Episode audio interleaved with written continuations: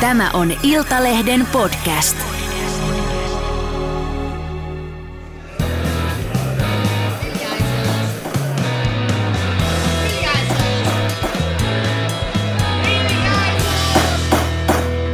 Politiikan puskaradio. Studiossa Marko Oskari Lehtonen ja Lauri Nurmi. Ja Juha Ristamäki. oikein hyvää Oskarin päivää, rakkaat Politiikan puskaradion kuuntelet. Ja oikein hyvää Oskarin päivää myös sinulle, Juha. Näytät hieman kireältä. Niin, oikeasti nimenihän on Juha Oskari. Kiitos vaan. Joo, onneksi olkoon kaikille. Hei, meillä on tänään paljon asiaa, niin ei lässytä tän enempää. Ö, Itäraja on vihdoin kiinni, kansa on mennyt torille, meillä on nyt kaikki hyvin. Pääministeri Petteri Orpo piti sanansa ja sulki omin kätösin koko itärajan, vaikka sen ei pitänyt nykyisen rajavartiolain mukaan olla mahdollista. Juha, sinua voidaan kutsua hyvällä syyllä jo rajojemme veteraaniksi. Eikö olekin hyvä, että et syyttänyt Petteri Orpoa täällä studiossa viime viikon jaksossa paskanpuhujaksi, vaan muotoilit sanasi huomattavasti korrektimmin. Taisit käyttää sanaa puhuu muunneltua totuutta. Miten tässä nyt Juha näin kävi, että tämä itäraja sitten saatiin kuitenkin suljettua? Joo, no tietysti tässä tilanteessa pitää aina katsoa kääntyä 180 astetta toiseen suuntaan ja jatkaa ryhdikkäästi eteenpäin. Ja niin aion nytkin tehdä. Joka tapauksessa kuitenkin kysehän oli siitä, että, että se, öö, se apulaisoikeuskanslerin oikeudellinen tulkinta, joka siis edelleen on se oikeudellinen tulkinta, jonka takia hallitus ei pystynyt laittamaan, laittamaan rajaa kiinni silloin ensimmäisellä kerralla, niin nythän tulkintaa tehtiin toinen tulkinta. Vaihdettiin miestä, vaihdettiin apulainen pääjehuun, eli oikeuskansleri Tuomas Pöystiin, joka sitten teki sellaisen tulkinnan äh, tota niin, niin, laista ja kansainvälisistä sopimuksista, että se raja pystyttiin sulkemaan. No, eihän siinä mitään sen kummempaa. Politiikka on tota, vähän taiteen laji ja niin tuntuu olevan myös juridiikka. Onko tämä vähän sama, kun menee lääkäriin ja se antaa huonon diagnoosin, niin sitten haetaan tota toinen diagnoosi toiselta lääkäriltä, että saadaan sitten niinku parempi fiilis. Niin kävikö tässä Lauri nyt niin, että Orpo, Orpo haki toiselta luukulta paremman diagnoosin ja sitten saatiin raja kiinni vai mitä, mitä sun käsityksen mukaan tässä tapahtuu? Niin, tässähän pitää toki mennä Tuomas Pöystin, eli arvoisan oikeuskanslerin henkilö- ja ammattihistoriaan. Nimittäin Tuomas... 1800-luvun Moskovaan. Kyllä. Nimittäin Tuomas Pöysti on ollut pääministereiden ja hallitusten luottomies. Hän on aina tehnyt työtä käskettyä, mitä pääministeri on käskenyt. Tämä sallittakoon politiikan puskaradiossa hieman karrikoiduksi ilmaisuksi. Nimittäin aikanaan pääministeri Juha Sipilä nimitti Tuomas Pöystin sotejohtajaksi ja Pöysti runnoi voimalla eteenpäin lain vastaiseksi osoittautunutta sote-uudistusta, joka sitten kaatui omaan mahdottomuuteensa. Sitten hänestä tuli oikeuskansleri, hänet palkittiin tästä hyvästä ur- urhoollisesta hallituksen hyväksi tehdystä työstä. Kun Sanna Marinista tuli pääministeri ja korona vyöryi päälle, niin sähköpostit, joita Iltalehtikin sitten sai haltuunsa, paljastivat, että oikeuskansleri oli neuvonut pääministeri Marinia julkisessa esiintymisessä, miten muun muassa kannattaa puhua rajoituksista ja mitä ei kannata välttämättä korostaa. Ja siinä toiset oikeustieteilijät ärähtivät, että tämä ei ole ihan sopivaa oikeuskanslerille, jonka pitäisi valvoa hallituksen toimien lainmukaisuutta. Joten kun apulaisoikeuskansleri, kuten Juha tuossa totesi, Mikko Puumalainen oli ensin tulkinnut lainsäädäntöä niin, että itärajaa ei voida sulkea ilman, että sinne jää tosiasiallista mahdollisuutta hakea turvapaikkaa maarajalla, niin itse pidin jo alun perin täysin varmana, että Tuomas Pöysti tulee kirjoittamaan juuri sellaisen paperin kuin hallitus haluaa. No annetaan Pöystille kuitenkin sellainen synninpäästö, että häntä pidetään taitavana, erittäin älykkäävänä ja osaavana juristina, mutta se iso kysymys on, että käyttääkö hän tätä aidosti hallituksen valvontaan vai mieltääkö hän itsensä tällaiseksi ylimääräiseksi ministeriksi. No kyllähän tässä uusia perusteitakin piti keksiä, nimittäin hallitus oli sitten viikossa keksinyt, että, tai saanut tiedustelutietoa, että Venäjä myöntää Afrikassa löysin perusteen viisumeita ja sitten ihmisiä kiikutetaan Afrikasta Venäjälle ja FSP sitten heidät kuljettaa Suomen rajalle. Juha, Laurilta tuli kovaa tekstiä Tuomas Pöyssi, että onko hän hallituksen käsikassara? No tuota, Lauri tietysti vastaa omista tulkinnoistaan, mutta sen verran voi sanoa, Luojan että, kiitos siitä.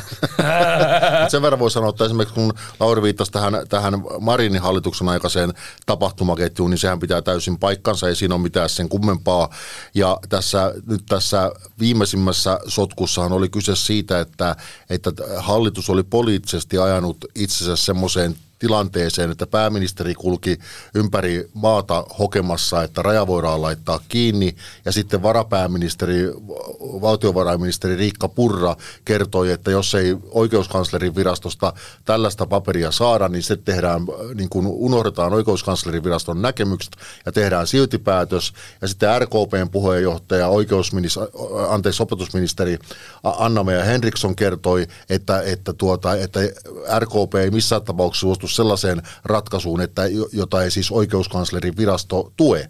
No lopultahan oltiin siinä tilanteessa, että ei kai oikeuskanslerin virastolla, virastollakaan ollut enää oikein muuta mahdollisuutta kuin tehdä sellainen paperi, joka pystyttiin hyväksymään, jolla se raja suljettiin. Niin siis hallitus olisi muuten kaatunut, ymmärrätkö mä No oikein? hallituksen, hallituksen kriisi olisi ollut aika, aika iso. Niin. Ja nyt jos huomaa se, että sen verran vielä lyhyesti tähän, että jos huomaa se, tai katsoo sen, että mitä Tuomas Pöysti on puhunut tämän tämän viikkoisen päätöksen jälkeen, niin hän on puhunut, että pitää hyvin tarkasti nyt seurata, miten tilanne kehittyy, koska kahden, ajan kahden viikon päästä tilanne arvioidaan uudestaan. No, eihän tilanne ole kehittynyt mihinkään, eikä tilanne itse asiassa oli sama kuin ennen sitä viime tiistain päätöstä, eli se tilanne siellä rajalla oli rauhoittunut. No, mm. tästä voi aika niin kuin nopeasti vetää sen johtopäätöksen, että Pöystikin kyllä tietää, kuinka niin kuin hötteiköllä tässä liikutaan nimenomaan näiden kansainvälisten sopimusvelvoitteiden takia. Ja sen takia hän korostaa nyt tätä, että vajaan kahden viikon päästä, jos tilanne on tällainen, niin hän ei pysty enää suosittelemaan sitä, että raja pidetään suljettuna. Mm. Siis ja, ja siis nyt, nythän kysymys on siitä vaan, että, että en sinällään moiti sitä tiistaista päätöstä, koska niinhän monet muutkin maat ovat tehneet, jotka ovat nyt joutuneet Venäjän hybridivaikuttamisen, siis ihmisillä tapahtuvan hybridivaikuttamisen kohteeksi. Että en sinällään moiti sitä päätöstä, mutta se jos puhutaan tästä juridiikan muuttumisesta juridisen tulkinnan muuttumisesta, niin totta kai se on niin kuin näyttää hyvin ilmiselvältä, mitä siinä tapahtuu. Eli tehtiin niin kuin välttämättömyydestä hyve ja kaivettiin semmoinen tulkinta, että saatiin se raja kiinni. Kaikissa hyvissä tarinoissa on aina sankari ja konna. Perussuomalaiset lähtivät jo torille – ja ilmoittivat kovaan ääneen omille kannattajille, että nyt se raja on kiinni, jo siinä vaiheessa, kun se raja ei vielä ollut kiinni. Eli tota, tämähän muuttui hyvin nopeasti politiikaksi, mitä se on tietenkin koko ajan ollut. Tota, perussuomalaisten mukaan itäraja saatiin kiinni, koska edellisessä vaaleissa joka viides äänestäneistä äänestysikäisistä suomalaisista äänesti perussuomalaisia. Niin oliko perussuomalaiset nyt tämän tarinan sankari, ja jos oli, niin kuka oli sitten konna? No, ei, ei, ei tietenkään. Siis eihän tu, tu, tuo väite, hän ei pidä millään tapaa paikkansa, että perussuomalaisten oleminen hallituksessa olisi vaikuttanut siihen, että raja laitetaan kiinni. Väitän täysin pokalla, emme tietenkään vaihtoehtoisessa todellisuudessa voi elää, mutta yhtä hyvin väitän, että edellinen hallituskokoonpano, jossa olivat demarit, vasemmistoliitto, vihreät, olisi sulkenut rajan vastaavassa tilanteessa. Ja perustan tämän väitteeni siihen, että tapasin Männäviikolla – sisäministeri Krista Mikkosen eduskunnassa ja Mikkonen kertoi, Entisen. että niin, hän oli edellisen Entinen, entinen sisäministeri. edellisen vaalikauden lopulla, kun Suomi liittyi NATOon tai haki NATO-jäsenyyttä, Mikkonen oli sisäministeri ja hänen alaisuudessaan tehtiin muun muassa tätä rajavartiolain loppuviilausta muutosta.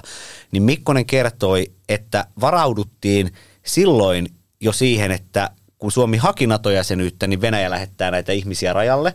Ja että silloin nimenomaan haluttiin varautua siihen, että raja voidaan tarvittaessa sulkea. Ja no, me emme tiedä, olisivatko vihreät sulkeneet rajan, mutta koronarajoituksissa esimerkiksi vihreät vetivät tiukkaa linjaa. Se, mikä nyt tulee olemaan kiinnostavaa, on se, että kun esimerkiksi aikanaan korona oloissa suljettiin Uusimaa. Siinä oli vähän samanlainen tilanne. Kes- keskustalaiset huusivat, että pahat hesalaiset levittävät koronaa, niin paniikissa suljettiin ää, tota, uusi, Uusimaa pariksi viikoksi. Oikeusministeriön kansliapäällikkö Timonen ja oikeusministeri Henriksson sitä kovin voimakkaasti kritisoivat, kun koronaa oli jo kaikkialla maassa. Sulkua oli mennyt jonkin aikaa, sitten yhtäkkiä hups keikkaa ennen määrärajaa oikeusministeriön kansliapäällikkö ja Henriksson huomauttivat muulle hallitukselle, että ymmärrättekö te, että tämä tilanne on täysin perustuslain vastainen. Sitten päätettiin yhdessä yössä, että me avataankin tämä Uusimaa saman tien ennen aikojaan. Ja nythän ollaan samanlaisessa tilanteessa siinä hallituksen päätösmuistiossa lukee, että hallituksen pitää säännöllisesti arvioida, muuttuvatko nämä erittäin poikkeukselliset olosuhteet. Ja eihän FSP tietenkään nyt todennäköisesti lähetä niitä ihmisiä sinne rajalle juuri tällä hetkellä, koska he tietävät, että Suomen on jos Suomi haluaa lain mukaan toimia ja hallitus oman päätöksensä mukaan, sen perusteluiden mukaan, niin Suomen pitää avata tämä raja. Ja Pöystihän, niin kuin Juha totesi, jo vihjailikin, että, että raja avataan. Ja sitten Venäjä voi taas hyppyttää Suomea ja lähettää sinne uusia turvapaikanhakijoita ja sitten perussuomalaiset voivat taas huutaa, että raja kiinni näinhän tämä saattaa mennä. Eli tämä siis, sirkus tulee jatkumaan. Niin, siis sitä viime vaalikauden äh, niin kuin eduskuntatyöskentelystä voi sen verran toki sanoa, että, että äh, se varsinainen mietintö tästä rajavartiolaista, niin sehän tehtiin hallintovaliokunnassa, jota johti Riikka Purra, ja perussuomalaiset ovat nyt ottaneet kunnian siitä, että miten siellä muotoiltiin näitä tiettyjä rajavartiolain kohtia. No se sitten perustuslakivaliokunnassa viime metreillä ympättiin mukaan muun muassa se mahdollisuus, joka on siellä teksteissä nyt siis siihen rajan täyssulkuun. Ja sehän oli esimerkiksi semmoinen, semmoinen kohta, joka sinne ympätti, jota, jota vasemmistoliitto ja vihreät esitti sieltä poistettavaksi. No se ei välttämättä todista sitä, no, tai siis pointti, mun pointtini on se, että se tavallaan se, nyt kun siellä lukee se mahdollisuus siihen rajan täyssulkuun, niin sitä käytettiin ikään nyt, nyt niin kuin ikään kuin tota niin, niin vipuvartena, kun tehtiin tätä päätöstä. No sehän ei tarkoita välttämättä sitä, mitä Lauri tuossa kuvaili, että etteikö myös toisenlainen hallituspohja olisi voinut tehdä sen rajan, rajan sulkemisen nyt tässä tilanteessa. Mutta hyvin todennäköisesti, jos se olisi se jos meillä olisi nyt se hallitus, joka meillä oli viime kaudella, se olisi voinut kyllä tehdä sen rajan, rajan sulkemisen, mutta hyvin todennäköisesti he olisivat tehneet sen niin, että se turvapaikan hakeminen olisi toteutunut jollakin tavalla. Koska kysehän loppujen lopuksi on nyt siitä, että meillä on siis perussuomalaiset, kokoomus, ehkä joku muut, ja sitten on niin kuin, ää, eh, tota niin, niin, ää, eh, tota vasemmistoliitto vihreät ja SDP seilaa jossain siinä välimaastossa. Toiset ovat sitä mieltä, että tämä nyt yhteetty ratkaisu on oikein, raja voidaan sulkea ja sillä tavalla, että se käytännössä ei ole mahdollisuutta hakea turvapaikkaa, koska kaikkihan nyt näkee sen, että käytännössä sitä ei ole. Ja sitten on tämä toinen puoli, eli tämä niin kuin vihervasemmistopuoli, joka on sitä mieltä, että raja voidaan kyllä sulkea, mutta se pitää turvata jollakin tavalla se turvapaikan hakeminen.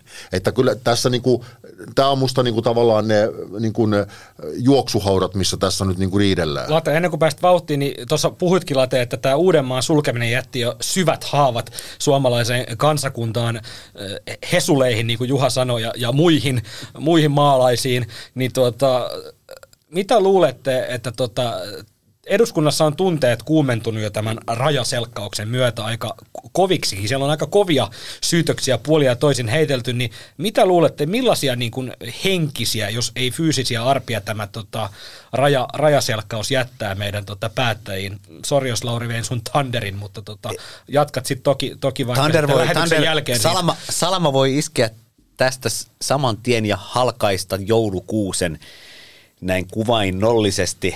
Talvellakin muuten voi olla salam, salamoita. Venäläiset totta kai toivovat, että suomalaiset puolueet alkavat tästä keskenään riidellä ja tehdä politiikkaa. Toisaalta on ihan itsestään selvää, että tällä ruvetaan tekemään politiikkaa. Ja perussuomalaisten Riikka Purrahan teki tietyllä tapaa taitavasti. Hänellä oli erittäin todennäköisesti viime sunnuntaina tieto siitä, että pöysti tulee – puoltamaan tätä Uudenmaa, ei Uudenmaan, vaan itärajan sulkua, koska jo perjantaina hallitus oli saanut uutta tiedustelutietoa siitä, että Venäjä myöntää viisumeita Afrikassa ja Iltalehti uutisoikin tästä tiedustelutiedosta silloin perjantaina. Eli silloin kun suljettiin itäraja lukunottamatta rajajoosepia. Niin, ja ei, sen jälkeen, sen, sen jälkeen, jälkeen, joo, sen jälkeen joo, tuli kyllä, uutta tiedustelutietoa. Kyllä. Hallitus tarvitsi uutta tietoa niin, saadakseen kyllä, kyllä, pöystiltä rajasulkupäätöksen. Kyllä, kyllä. Ja sitten Purra kirjoitti sunnuntaina blogin, jossa hän poikkeuksellisen kovasti arvosteli apulaisoikeuskansleria ja kirjoitti ääliöliberaaleista laintulkinnoista.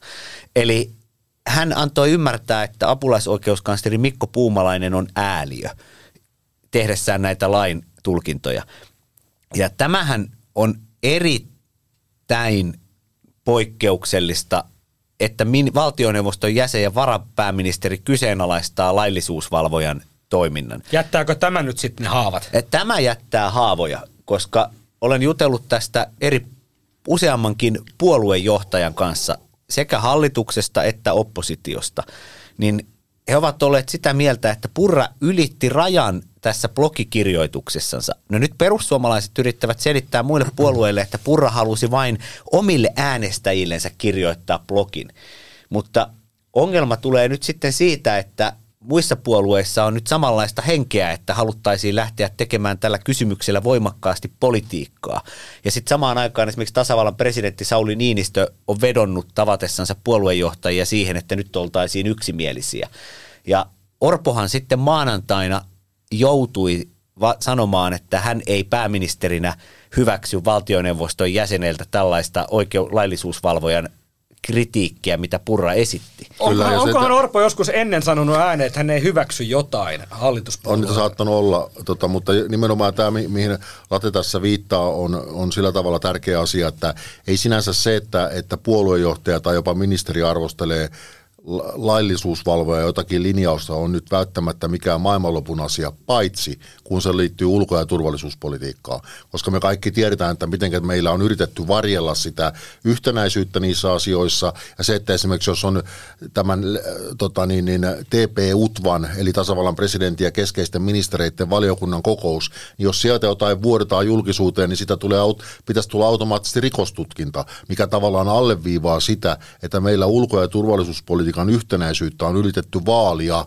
Ja, si- ja sillä tavalla myös oppositiopuolueet, oppositiopuolueiden puheenjohtajat on perinteisesti pidetty, pidetty niin kuin tietoisina siitä, mitä sillä sektorilla tehdään, jotta se yhtenäisyys säilyisi. Ja totta kai siinä vaiheessa, kun varapääministeri, perussuomalaisten puheenjohtaja menee haukkuun niin kuin, niin kuin maan niin kuin alimpaan, alimpaan rakoon niin kuin apulaisoikeuskanslerin, joka on linjannut asiasta, joka on keskeistä meidän turvallisuuspolitiikkaa, niin silloin hän myös rikkoo ikään kuin sen ajatuksen siitä, että vaikka kuinka ottaisi pattiin, niin silti on pidetty yleensä niin kuin mölyt mahassa sen yhtenäisyyden puolesta. Miten me selviämme tästä kansakuntana eteenpäin? Jäädään nyt katsomaan Li Andersson ja Antti Lindman kuopivat poronkavioillansa tuolla, ovat lähdössä. Miksi heillä, miksi heillä on jalkojen ja käsien asemesta poron kaviot? Me kieltämättä itselläkin meni vähän hoitava mielikuva, mutta ehkä Lauri avaa sitä hieman, Tai jätetään se ehkä seuraavaan jaksoon. koska tässä ei kuitenkaan saa tehdä mitään julkisia herjauksia. Eduskunnan sosiaali- ja terveysvaliokunnassa on jälleen kerran täysi sotesota päällä. SDPn kansanedustaja Ville Terapeutti Merinen avautui torstaina valiokunnan tilanteesta Instagramissa juuri ennen eduskunnan pikkujoulujen alkamista. Tätähän voidaan pitää jo pienenä etikettivirheenä, että pilataan toisten juhlailta tämmöisellä avautumisella, mutta ei mennä siihen. Luen tässä pienen katkelman Ville Merisen avautumisesta. Vatsaan sattuu, päähän koskee, väsymys kun unta ei saa, aamulla olo, että me ei haluta mennä sinne, aikataulut muuttuvat koko ajan, ahdistuksen tunne rinnassa, näen toisten silmissä kyyneliä, epätoivoisia ilmeitä, keskittyminen hajoaa. Juha, mitä ajattelet tästä Ville Merisen, tota, no tämähän oli tällainen, miten voisi sanoa tämmöisen niin kuin turhautuneen miehen ö, Kuulosti ihan, runo. kuulosti ihan jotain niin yläastelaisen tota, niin, niin koulukiusatun kertomukselta. Mutta tos, tos täytyy sanoa, että Ville, Ville Merisellä on, on, on ollut jo eduskuntakauden alusta lähtien hieman ongelmia, ongelmia niin kuin sopeutua politiikan välillä semmoiseen tiettyynlaiseen repivyyteen. Mutta niin. Mutta voi olla, että tällä kertaa hän on oikealla jäljilläkin siinä mielessä, että sosiaali- ja terveysvaliokuntahan ei ole ensimmäistä kertaa paikka, jossa, jossa tuota niin, niin sanan säilä lentää ja, ja, ja tuota, sekä oppositio, jonka tehtäviinkin tietysti kuuluu jarruttaa hallituksen esityksiä, mutta sitten myös lopulta hallitus alkaa jarruttaa omia esityksiään. Että tämä on ihan normaalia, normaalia toimintaa, ainakin silloin, kun Krista Kiuru on puheenjohtajana. Hyvä, kun mainitsit Krista Kiurin, nostetaan, nostetaan kissa pöydälle, kuten SDPssä on tapana. Tilanne tuo elävästi mieleen Juha Sipilän hallituskauden, jolloin sotevaliokunnassa oli täysi rähinä päällä. Hallituksen sote-uudistuksesta. RKPn Henrik Wikströmin mukaan tilanne on nyt vähän samanlainen kuin vuonna 2018, mutta tunnelma on Wikströmin mukaan astetta pahempi. En tiedä, mihin Wikström viittaa, kun hän ei siellä silloin istunut, mutta on ilmeisesti kuullut sitten äh, aikalaisilta tarinoita siitä, mitä Krista Kiurun ja Hanna-Kaisa Heikkisen valtakaudella sillä sotevaliokunnassa tapahtui. Äh, uuvuttavista monologeistaan tätä on julkisuudessa käytetty tällaista termiparia.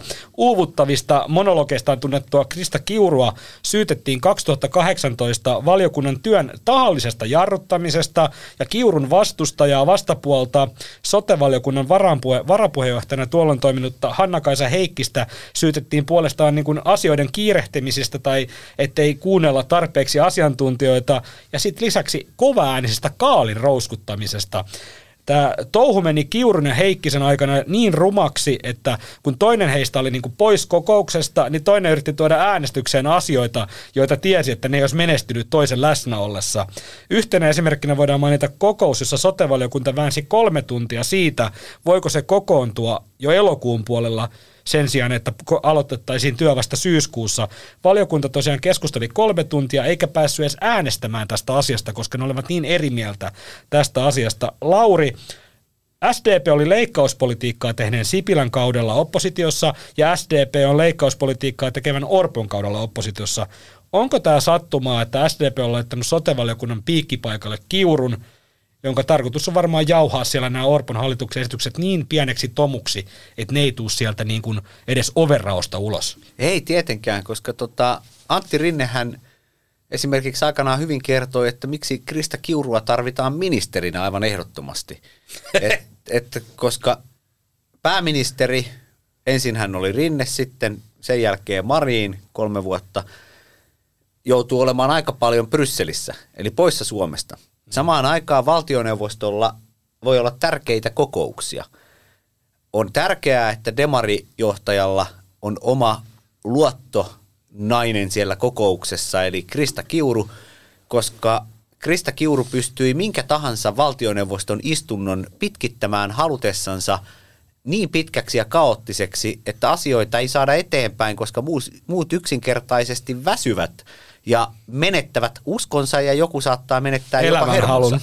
Oliko liian, oliko liian paljon sanottu, että elämänhalun? Ja, ja tämähän kertoo ennen kaikkea Krista Kiurun taitavuudesta poliitikkona. Mitä kauemmin olen Krista Kiurua seurannut politiikassa, sitä enemmän olen alkanut häntä ihailla.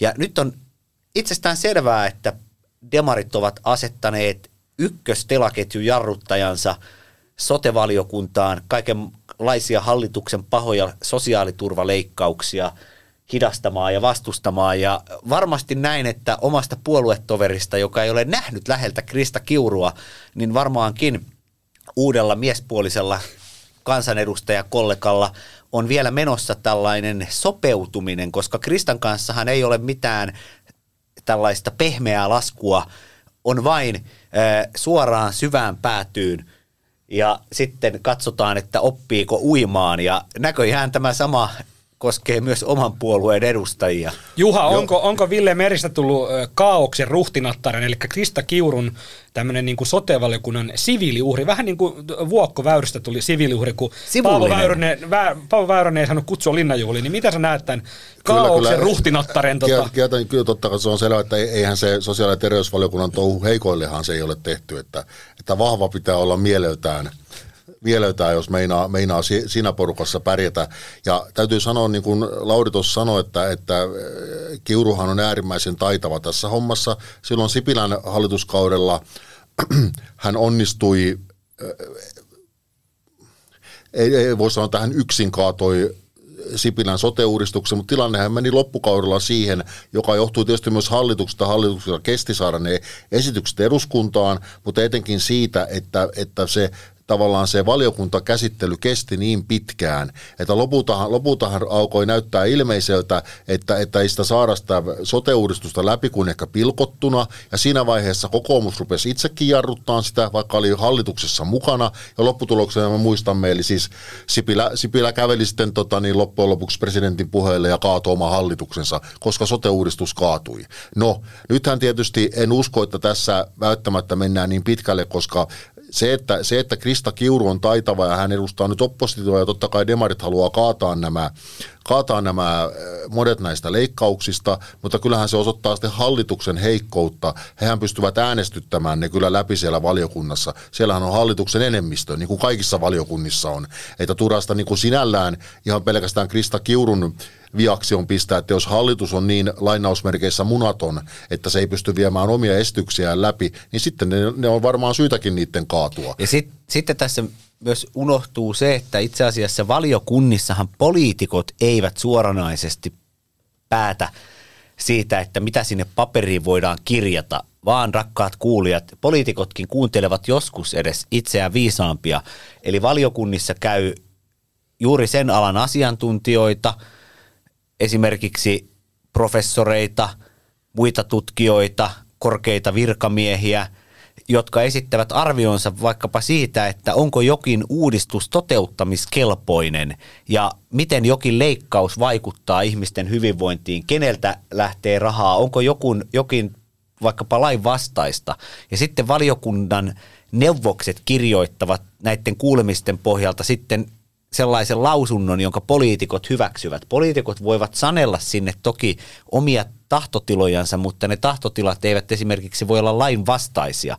Ja väitänpä hyvinkin, että joillakin perussuomalaisten kansanedustajilla saattaa olla myös haluja hieman vesittää näitä hallituksen sosiaaliturvaleikkauksia, kun he istuvat siellä valiokunnassa koska heitäkin voi vähän hirvittää se, että jos oikein osuu joka paikkaan tämä juustohöylä, niin voipi olla, että omat äänestäjät saattavat ainakin osalla sitten olla kovin liipasin herkkiä ja, ja tuota, alkaa tulittaa sitä kritiikkiä. Joo, se on juuri näin kuin Lauri tässä sanoo, mutta se pitää muistaa, että, että siis niin kuin se kansanedustajien valta siellä valiokunnassa ja puheenjohtajiston valta perustuu siihen, että kuinka paljon kuullaan niitä asiantuntijoita. Ja, me tiedämme, että asiantuntijoita on laidasta laitaan. Eivät kaikki asiantuntijat ole leikkauksistakaan samaa mieltä. On ehkä enemmän vähän vasemmalla kallellaan olevia asiantuntijoita, vähän oikealle kallellaan olevia ja siltä väliltä. Että niin kuin sehän on pitkälti kysymys siitä, että kenenkään asiantuntijoiden lausumat siellä nousevat niin kuin arvoon, arvoon arvaamattomaan. Ja, ja, ja tällä kertaa, jos puhutaan näistä sosiaaliturvaleikkauksista, niin tähän kilpistyy siihen, että onko niiden yhteisvaikutuksia arvioitu riittävästi. Hallitus sanoo, että on, koska sosiaali- ja terveysministeriö on arvioinut niitä, ja oppositio sanoo, että ei, koska ei ole tehty esimerkiksi tämmöisiä niin kuin yhteisarvioita siitä, että kuinka jo, voiko joku leikkaukset osua johonkin tiettyyn ihmisryhmään mm. niin, että se, se niin kuin ikään kuin jo ihmisarvoa alentavalla tavalla, lainausmerkeissä ehkä näin, niin tota, Krista Kiurun tukena on nyt muun muassa se, että perustuslakivaliokunnan kuulemat asiantuntijat, osa heistä on sitä mieltä, että näitä yhteisvaikutuksia ei ole oikealla riittävällä tavalla mitattu. Että kyllähän tässä, niin kuin, tässä on sekä niin kuin poliittisia että ihan asiallisia elementtejä siihen, että se valiokunta on jälleen kerran aivan sekaisin. Ja Va- sitten, sitten kun ajatellaan vielä tällä kiteytetysti, kun varmasti hyvät rakkaat kuulijat höpönassut. Ja vähemmän rakkaat, musta aina Niin, kyllä, vähemmän rakkaat. Nyt on mustapukkikin liikkeellä ja sitten on se joulupukki Se Jeevelen olkipukki palaa. Kohta. Näin, joulukuun ensimmäisenä päivänä kalenteriluukut on avattu. Ja kyllähän se fakta on, fakta on se, että nimenomaan lapsiperheisiin osuvat nämä leikkaukset. Mutta sitten tullaan siihen, että kun tämän hallituksen, siis Pe- Petteri Orpon ja Riikka Purran, Anna-Maja Henrikssonin ja Sari Essayahin nimenomaisena tahtona on heikentää niiden elintasoa, jotka elävät tukien varassa ja nostaa niiden elintasoa, jotka ansaitsevat rahansa omalla työllä. Eli leventää sitä kuilua sosiaaliturvan ja vaikkapa yrittäjyys- tai palkkatuleen välillä. Ja jos tämä halutaan toteuttaa, niin totta Mooseksessa se tarkoittaa sitä, että tulee lisää köyhyyttä tai lisää vähäosaisuutta. Se on ikään kuin jo sisään rakennettu tähän koko hallituksen politiikkaan.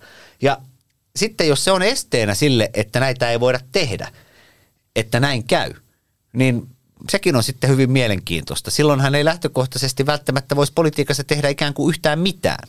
Lee Anderson, joka istuu tuossa valiokunnassa, niin sanoi eilen, että tämä on skandaali. Niin en nyt ihan varma, mihin hän viittasi, Krista Kiuruun vai sitten siihen toiseen vaihtoehtoon, mutta tämähän on mielenkiintoinen tilanne. Tämä on niin kuin molempien niin kuin sekä hallituspuolueiden että oppositiopuolueiden edustajien mukaan skandaali, ehkä eri syistä. Miten tästä selviämme kansakuntana? No. Sotevalikunta on kuitenkin eh, tässä tilanteessa ja kaikissa tilanteissa. Se on yksi tärkeimmistä valiokunnista. Kyllä, ja no sinä, sinänsä käsittääkseni tämä asiahan on nyt tota, perustuslakivaliokunnassa käsitelty. No siitä, siitä nyt on tietynlaista kritiikkiä tullut, mutta koska asia on näin ja perustuslakivaliokunta on antanut sen mennä sen asian itsensä läpi, totta kai niin kuin hallituksen, hallituksen enemmistöllä, ei siinä mitään, niin nythän tietysti sosiaali- ja terveysvaliokunta sitten tekee semmoisen mietinnön, mietinnön hallituksen enemmistöllä, että tämä asia menee eteenpäin. Ja olisihan se tietysti aika outoa, että jos, jos niin kuin maassa on demokraattisesti valittu hallitus, että kaikki hallituksen niin kuin leikkausesitykset kaatuisivat eduskunnassa, jossa kuitenkin sillä hallituksella on enemmistö, niin olisihan sekin aika outoa. Että hallitushan kantaa siitä totta kai poliittisen riskin ja poliittisen vastuun omista päätöksistä, jotka voi realisoitua sitten seuraavissa vaaleissa. Mutta tota, kyllähän hallituksen pitää antaa päättää, että meni syteen tai saveen. Toivotamme kohtuullista menestystä eduskunnan sosiaali- ja terveysvaliokunnalle. Kohta me päädymme siihen, että Krista Kiuru johtaa tätä maata. Eikö se ollut korona-aikana juuri näin? Eduskunnassa vietettiin torstaina perinteisiä pikkujouluja ja voi veljet ja siskot, mitkä, mitkä bakkanaalit siellä oli, olikaan. Juha ja minä ei paikalla oltu, mutta Lauri Nurmi, politiikan puskaroiden NATO-kirjeenvaihtaja ja seurapiiritoimittaja, olit haistelemassa juhlatunnelmaa eduskunnassa. Kenellä oli tällä kertaa maukkaimmat piparit? Iltalehden oma NATO-tonttu. No niin, tuotta Kenellä oli maukkaimmat piparit? Tiukka kysymys, tiukka vastaus. STPllä. Katson tässä juuri kuvaa STPn joulupöydän antimista. Siellä on muun muassa kymmentä sorttia erilaista hilloa, Oho, noin kymmentä sorttia ranskalaisia homejuustoja. oho. Siellä on mansikoita, Tähän aikaan Ei, vuodesta. Ihan oikeasti. Istuuko pöydän päässä myös Oiva Lohtander? Kun rupeaa kuulostaa ihan SAK-mainokselta jo. Kyllä.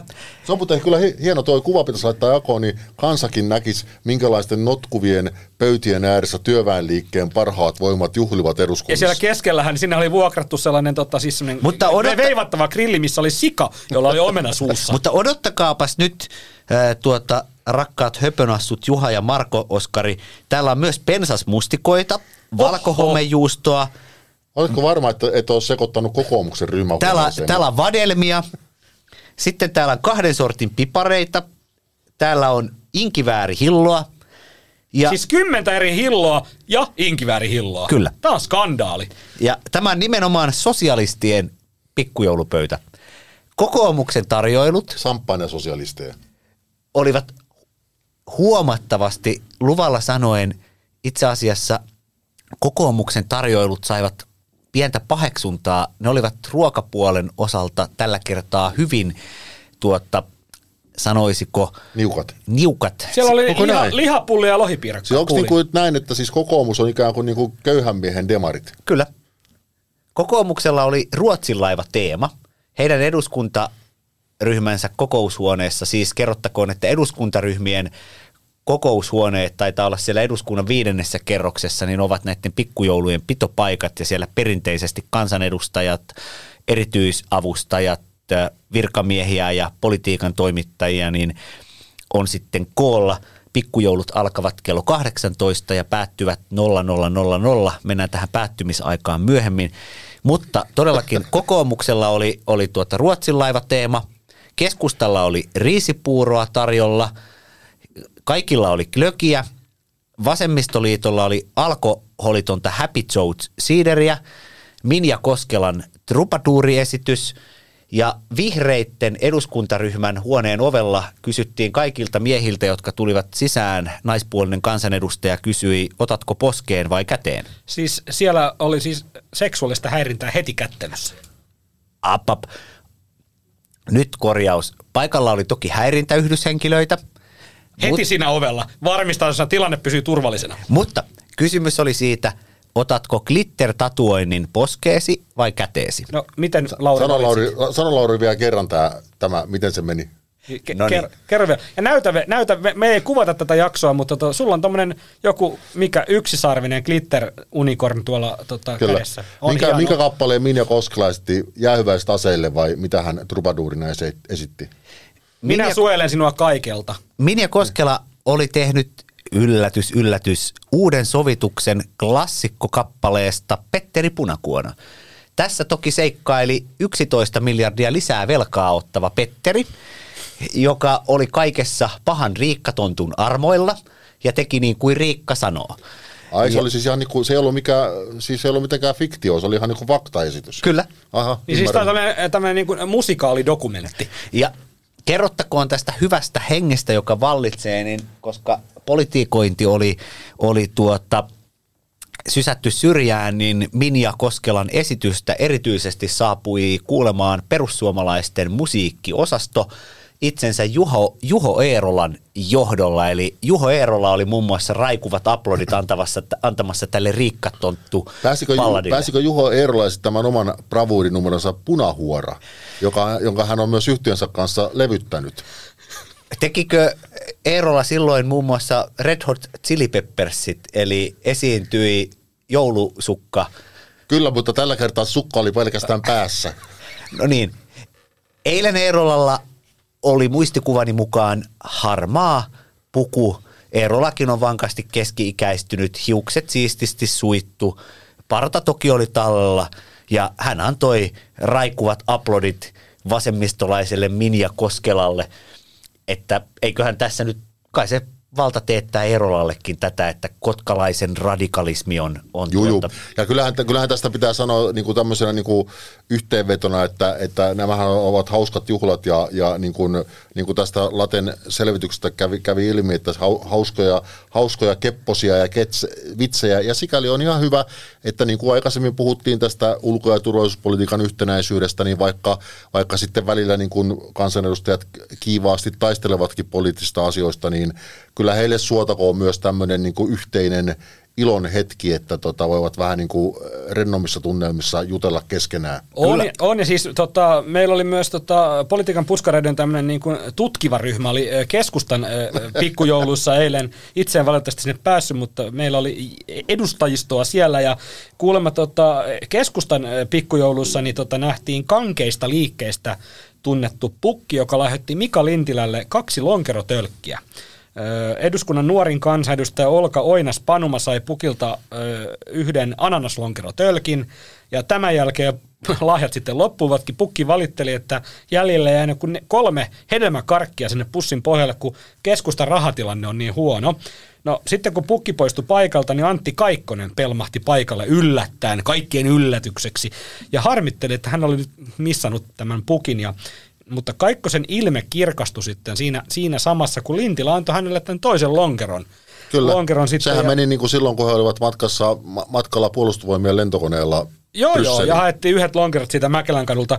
Tota, Lintilällä ja Kaikkosella oli kuulemma niin hyvä show päällä eilen siellä eduskunnassa, että sitä tultiin niinku ihmettelemään ihan muista ryhmistä asti. Erityisesti kokoomuslaiset saapuvat katsomaan tätä Lintilän ja Kaikkosen, eh, mitäs voisi sanoa, Mm. vekkulointia. Ymmärrän, että show oli varmasti äh, Antilla ja Mikalla sen verran kova, että Mikan kännykästä saattoi lähteä taas yllättäviä meemejä. Keskustan sisäiseen WhatsApp-ryhmään. kummallisia keskusteluryhmiä. Niin nyt, nyt on muuten uusi puhelin varmaan käytössä, kun edellinen onkohan se KRPllä vieläkin tutkittavana, että katsotaan kuka lähetti ja kenelle. Oliko sulla Lauri vielä, jäikö jotain sanomatta eilistä pikkujosta, jossa siis minä ja Juha, tämän lisätään nyt pöytäkirjaan, emme olleet paikalla.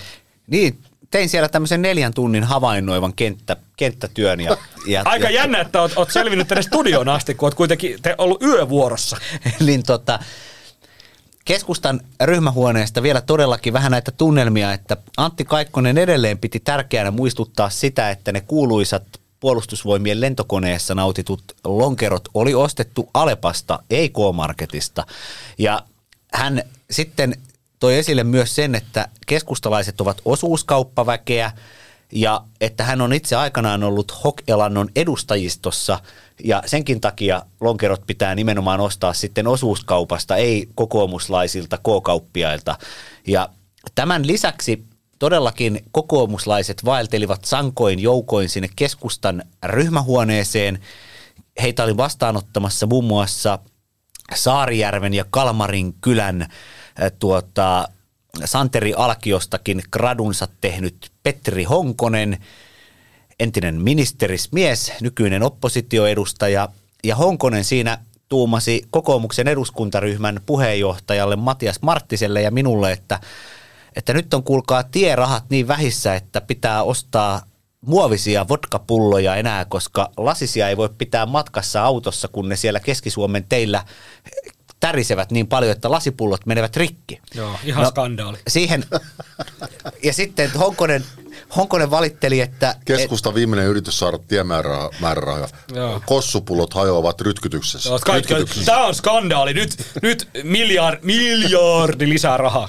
No sitten Honkonen jatkoi tätä tuota valittamalla siitä, että pahin routa vuosiin oli tullut viime eduskuntavaalien jälkeen huhtikuun lopulla, mikä itse asiassa pitää paikkansa. Viime huhtikuun loppu oli todella paha. Teihin tuli sellaisia granaatin kokoisia, granaatin iskemän kokoisia monttuja.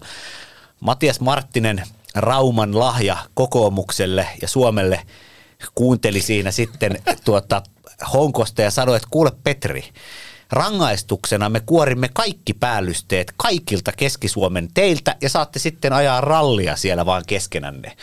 Eli, eli nyt... Oliko tämä, tämä oli niin tarkoitettu vitsiksi?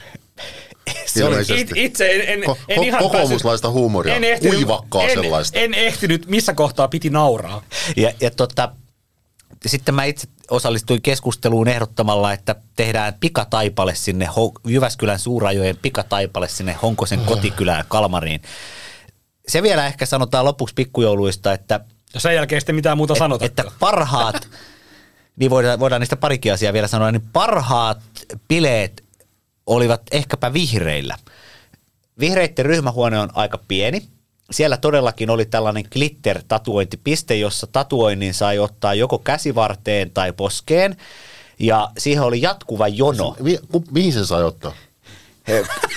Kysy, Juha, soita vaikkapa keskustalaiselle Mikko Savolalle ja kysy, että onko hänellä glitteriä jossain päin hänen kasvojansa tällä hetkellä. Mutta Lauri, kun mainitsit, että ryhmähuone on pieni, niin, pieni, niin voisit kertoa myös kuulijoille, mistä se johtuu, että ryhmähuone on pieni. Koska vihreät ovat menettäneet kansanedustajia eduskuntavaaleissa. Niin. Koska lopultahan, lopultahan puolue, joka kutistuu tuota vauhtia, niin päätyy niin kuin semmoisen vessan kokoiseen ryhmähuoneeseen. Kyllä. Niin, he oli viime, siis viime valikoilla he oli keittiössä, nyt he on siivouskomerossa. Täytyy muuten sanoa, että ikinä käynyt katsomassa, kuinka, kuinka iso on liike Nytin ryhmähuone, koska heillähän on vaan Jallis Harkimo. Niin, mutta kyllähän varmaan jolle käy joskus kylässä siellä, niin, niin pitähän niin, siellä olla varmaan sitten, ah. siis siellä on varmaan sellainen sähköpöytä. No sitten vihreät olivat tehneet ison karaoke, tällaisen ihan koko seinän, seinälle heijastivat karaoke-sanoitukset ja siellä kävivät sitten kaikkien puolueiden edustajat hoilaamassa oman esityksensä. Karaoke oli toki myös kokoomuslaisilla ja sosiaalidemokraateilla, mutta vihreillä oli tämän isoimman esillepanon ansiosta pisin jono tähän laulamaan. Ja, ja sitten nämä kaksi glittertaiteilijaa tekivät siinä sekä miehille että naisille tuota koristukset. Toki siinä ne, jotka valitsivat tämän toisen vaihtoehdon, eivät sitä käsivartta. Niin mihin se oli siis se Lauri se toinen niin alkoivat sitten pohtia, että pitää, onko tässä aamulla tai huomenna jotain televisioesiintymistä tai mitä, mitäköhän se mahdollinen puoliso tai ekspuoliso sanoo, kun aamuyöllä kömmitään. Ja, miksi, miksi, joku, miksi joku kömpisi ekspuolison viereen? Mar- näinhän ei Marko Tuleva ekspuoliso. Ikinähän Marko Oskari näin ei ole tapahtunut. Pikkujoulujen jälkeen.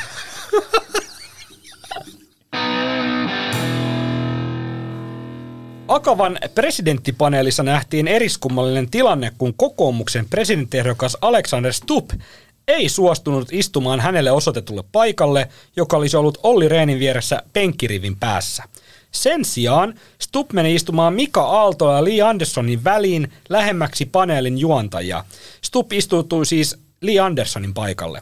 Stubbin mukaan hänen paikkansa oli Aaltolan ja Andersonin välissä, koska hänen nimensä on Alex – Eli Alexander Stubb on sitä mieltä, että tämä aakkosjärjestyksessä oleva ehdokkaiden asettelu näissä tenteissä sorsii häntä, kallupjohtajaa, Niin hän, Aa, hän ei, haluaa... mu, mu, muista, muista käytetään niinku sukunimeä, mutta hänestä käytetään vaan nimeä Alex. Juha, pääsit pikkuilun jälkeen aika nopeasti kärrylle. Vaikka ei edes ollut Joo, pikkujoulussa. ja tilannehan on kato se, että äh, politiikan puskareiden tietojen mukaan äh, Stuppi on alkanut äh, ärsyttämään tämä hänen sorsimisensa. Hän kokee sen ilmeisesti niin, koska tota, Jutta Urpilainen on ainoa ehdokkaista, joka on sukunimensä perusteella siellä vielä kauempana, mutta Urpilainen on ehtinyt vielä gameihin mukaan, eli Alexander Stubb joutuu istumaan aina siellä Olli Rehnin jälkeen siellä, tiedätkö 800 metrin päässä, minne, minne ei niin kuin ilmeisesti sitten ääni kuulu kunnolla.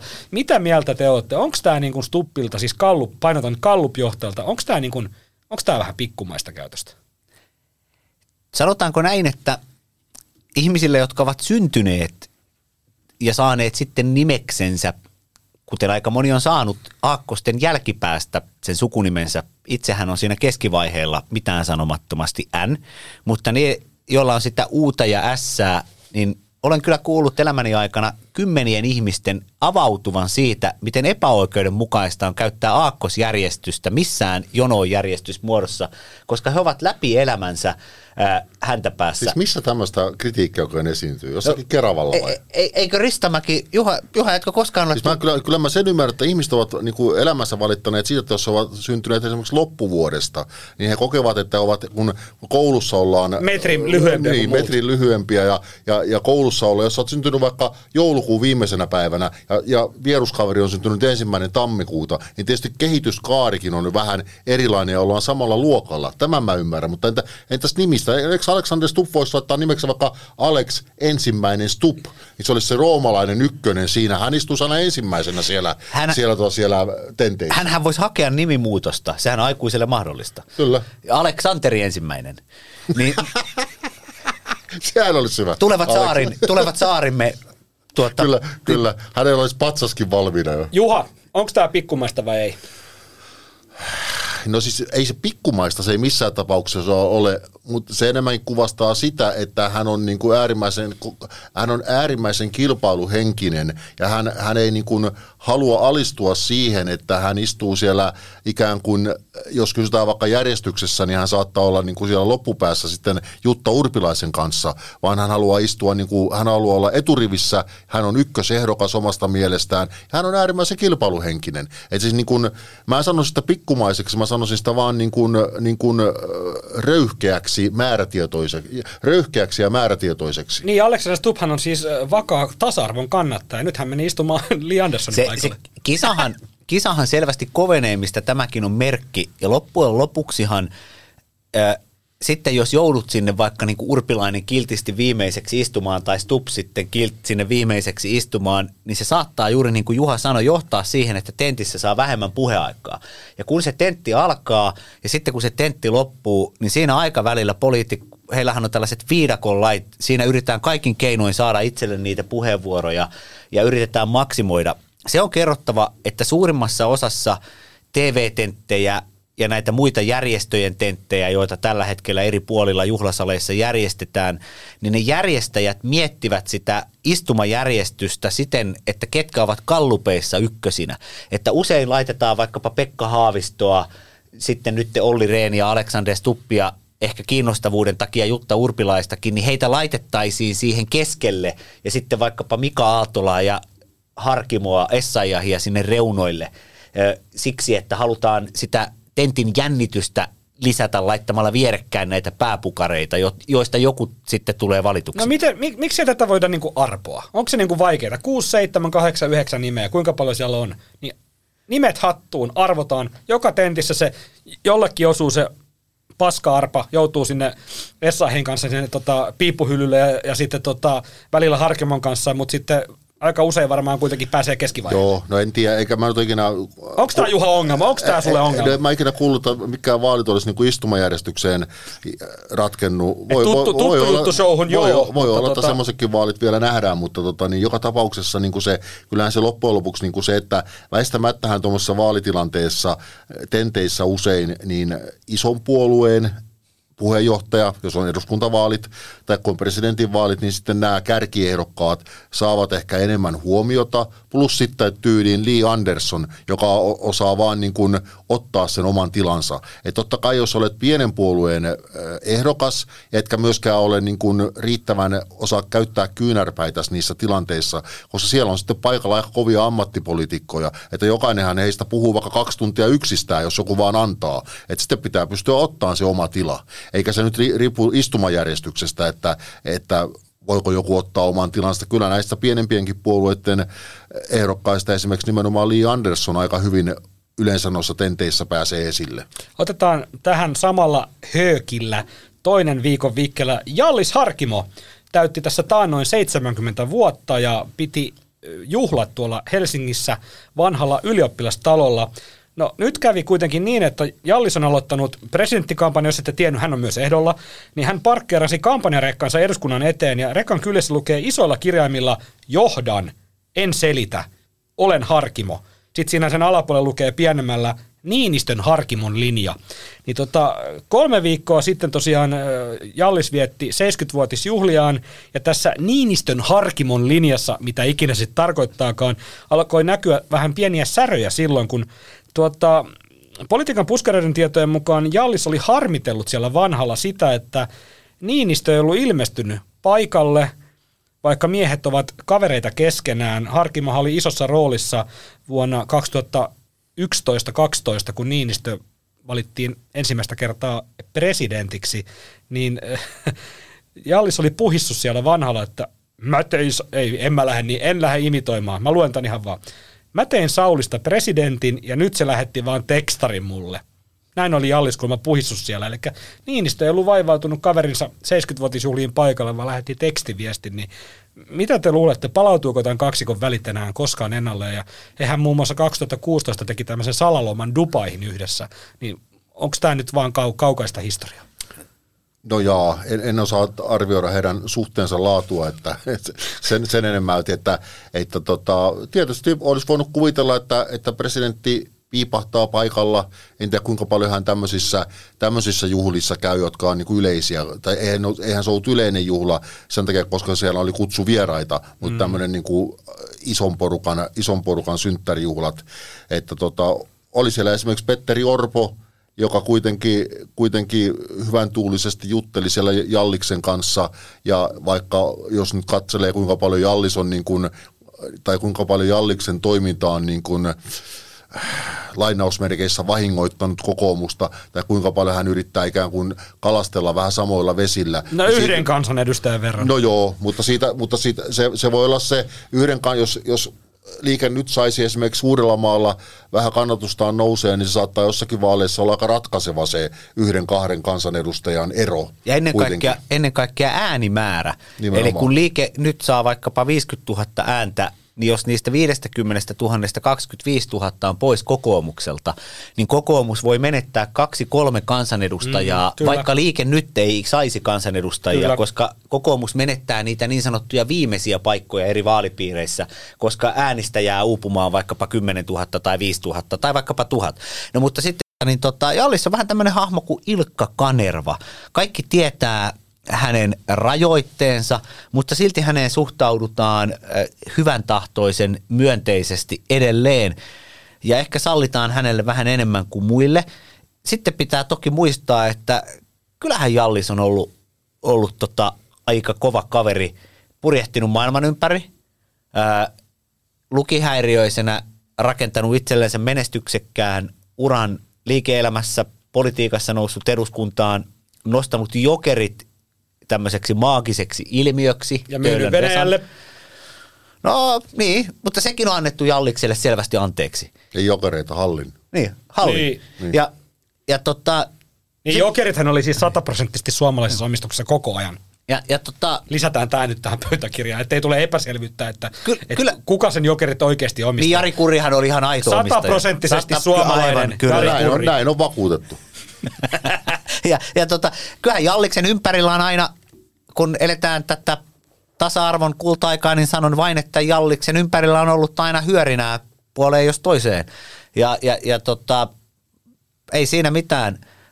Hän, hänellä on oma klaaninsa ja jolle kunniakkaasti sitten tuota, on vähintään yhtä hyvä painoksensa, ehkä parempi painos isästä, ehkä hieman kohteliaampi. Tällainen kuva on syntynyt jollesta. Kysyin eilen Instagramissa tota, seuraajilta, että mikä on ollut vuoden sykähdyttävin puskaradiohetkiä, niin yksi kuuntelija mainitsi, että Lauri Nurmen semmoiset niin harhapolut ja tavallaan, että hän hukkuu vähän niin kuin aiheesta sivuun, niin nyt nähtiin kyllä aika malliesimerkki siitä. Kysyin, että miten Jalliksen ja Niinistön välit korjaantuvat vai korjaantuvatko, niin saatiin, mentiin siihen, että Joel Harkimo on parempi versio isästään. Mun mielestä Juha, onko tähän niinku mitään lisättävää? Ei. Ja viimeiseksi viikon vikkelänä ulkoministeri Elina Valtonen ei kätellyt Venäjän ulkoministeriä Sergei Lavrovia Euroopan turvallisuus- ja yhteistyöjärjestö Etyin ministerineuvoston kokouksessa Skopjessa. Lauri Nurmi, mitä tämä tarkoittaa? Kyllä vain. Kysyin nimenomaan Valtoselta tästä kun Valtonen eilen sieltä Skopjesta käsin piti tällaisen etätiedotustilaisuuden, ihan virallisen ulkoministeriön tapahtuman, niin hän kertoi, että hänelle oli lounastapaamisessa tarjoutunut tilaisuus ripittää Sergei Lavrovia.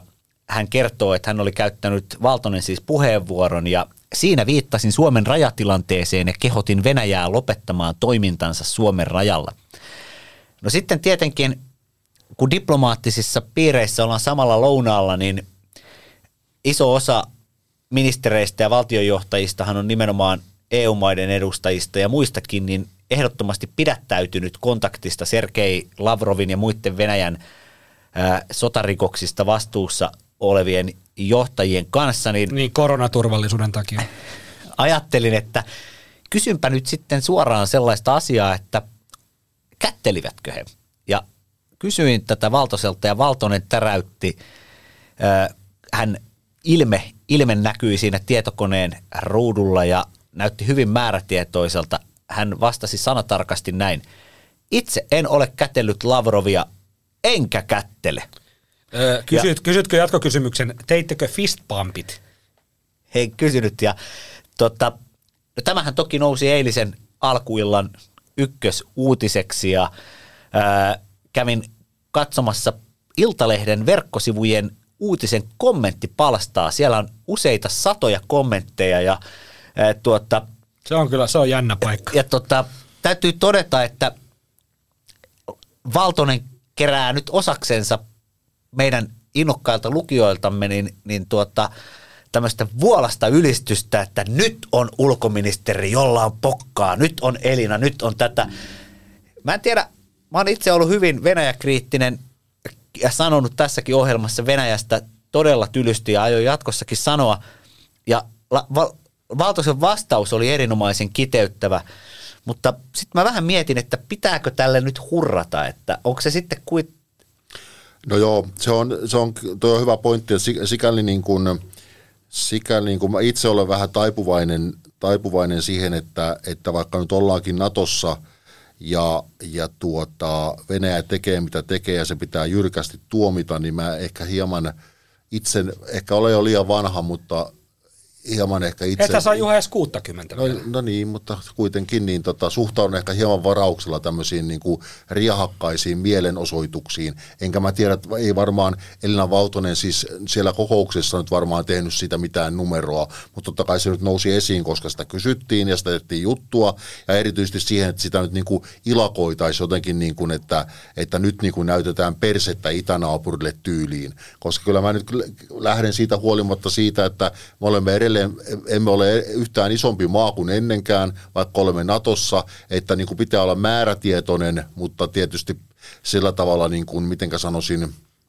niin kuin myös määrätietoisen niin kuin rauhallisesti edetä, eikä tehdä sitä niin hirveän isoa showta koko ajan. Se on just näin, ei, ei siis perseen näyttäminen julkisuudessa, niin eihän se kuulu valtiojohtajalle. Mutta, täs, mutta tässä, siis, tässä siis nyt edelleen itse olen siis sitä mieltä, kun kysyinkin Valtoselta tämän kysymyksen, että Valtonen ei toiminut väärin siellä kokouspaikalla, koska todennäköisesti nimenomaan siitä se olisi ollut ongelmallista, jos hän olisi siellä Lavrovin kanssa mennyt kättelemään. Siitä olisi taatusti otettu valokuva ja se, ja se olisi horjuttanut tätä EU-maiden yhteysrintamaa. Eli Valtonen toimi mielestäni ihan oikein, ja hän toimi myös suoraselkäisesti vastatessaan kysymykseen, ja linja on ihan hyvä, että näissä oloissa ei kätellä Sergei Lavrovin kanssa. Sekin on tapa välittää diplomaattista viestiä ilman, että vaikkapa kiroillaan toiselle. Se on riittävä diplomaattinen viesti, että emme kättele.